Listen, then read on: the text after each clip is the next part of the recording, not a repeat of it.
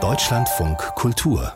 Buchkritik wenn von sehr bekannten Schriftstellerinnen und Schriftstellern die Erstlinge aus der Schublade gekramt werden und zum ersten Mal übersetzt werden, dann schaut natürlich die ganze Literaturkritik gespannt hin, ob da schon alles da ist, was einen viel später so begeistert hat. Wie das bei der israelischen Autorin Sruja Shalev ist, weiß Carsten Huck. Er hat ihren Debütroman und nicht nur den gelesen, aber jetzt eben diesen Erstling, nicht ich, heißt das Buch. Worum geht's denn in diesem Debüt?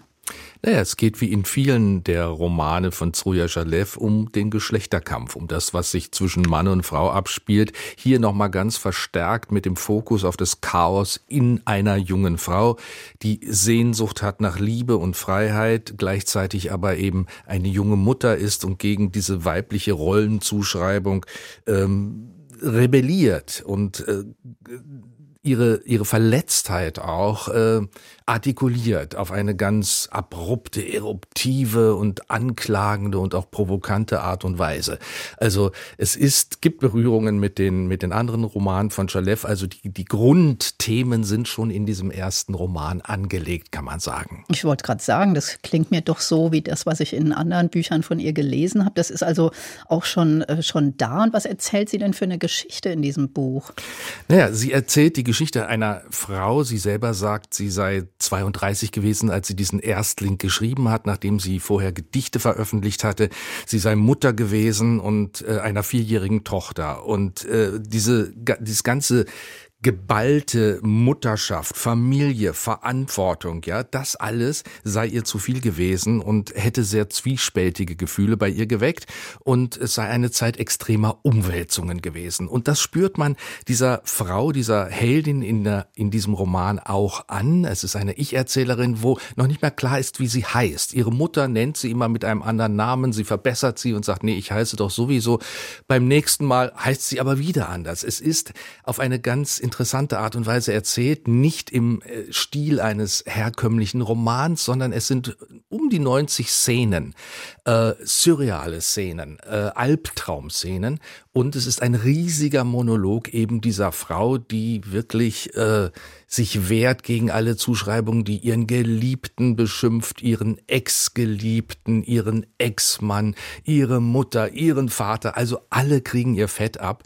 Und man spürt so die Verzweiflung dieser Frau äh, unter dieser großen Aggression, die sie nach außen richtet. Klingt so ein bisschen furios, eben so eine Anklage. Sie haben gesagt, die Themen sind eigentlich schon da. Äh, wie, wie ist denn das vom äh, Stil her, wenn das so was Wütendes hat? Ähm, hat, hat sie da auch schon eigentlich so zu ihrer Form gefunden? Nee, der, der Stil ist tatsächlich sehr viel rauer und äh, sehr viel weniger geformt. Also man merkt schon, dass sie genau weiß, was sie schreibt. Aber es ist nicht zu vergleichen mit äh, den folgenden Romanen, die ähm, sagen wir mal, sehr eingepflegt eigentlich sind. Hier ist wirklich das Rohmaterial. Hier gibt es eine ganz dunkle Grundierung, die hervorsticht. Äh, es gibt mitunter Comicstrip-artige Szenen. Es ist radikal feministisch, würde ich sagen. Und eigentlich äh, seiner Zeit voraus. Also der Roman wurde damals in Israel überhaupt nicht angenommen von Kritik und Leserschaft. Äh, die Autorin war schwer irritiert. Jetzt, 30 Jahre später, liest sich das aber nochmal ganz anders, weil wir inzwischen auch nochmal viel offener sind für ein neues oder auch anderes Frauenbild. Also das macht diesen Roman interessant, dass man ihn jetzt nochmal lesen kann, auch die Ursprünge dieser äh, Autorin Zruja Shalev vor sich hat. Ähm,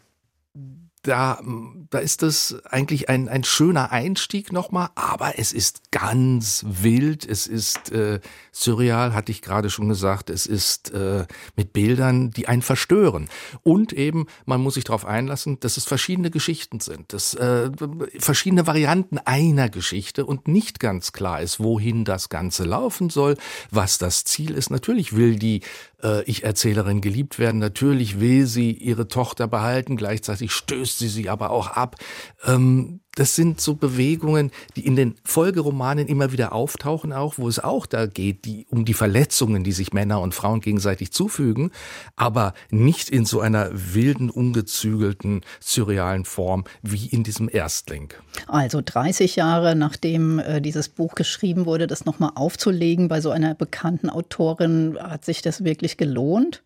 Ich würde sagen ja, denn diese gnadenlose Selbstentäußerung der, der Ich-Erzählerin und die Drastik der beschriebenen Geschlechterbeziehungen, das ist letztlich jetzt eher verständlich als damals. Und es ist in gewisser Weise auch eine Art Empowerment für diese Erzählerin oder für Frauen, sich auch ruhig mal auszukotzen und den Männern auch diesen Mist vor die Füße zu werfen und zu sagen, okay, ich will das loswerden. Und insofern denke ich, ist es ein sehr kraftvolles, äh, ja, auch in die Zukunft weisendes Buch. Sagt Carsten Huck über den Debütroman von Sruja Schalev. Nicht ich heißt es. Übersetzt hat das Buch Anne Birkenhauer. Ist beim Pieper Verlag erschienen, hat 208 Seiten und kostet 24 Euro.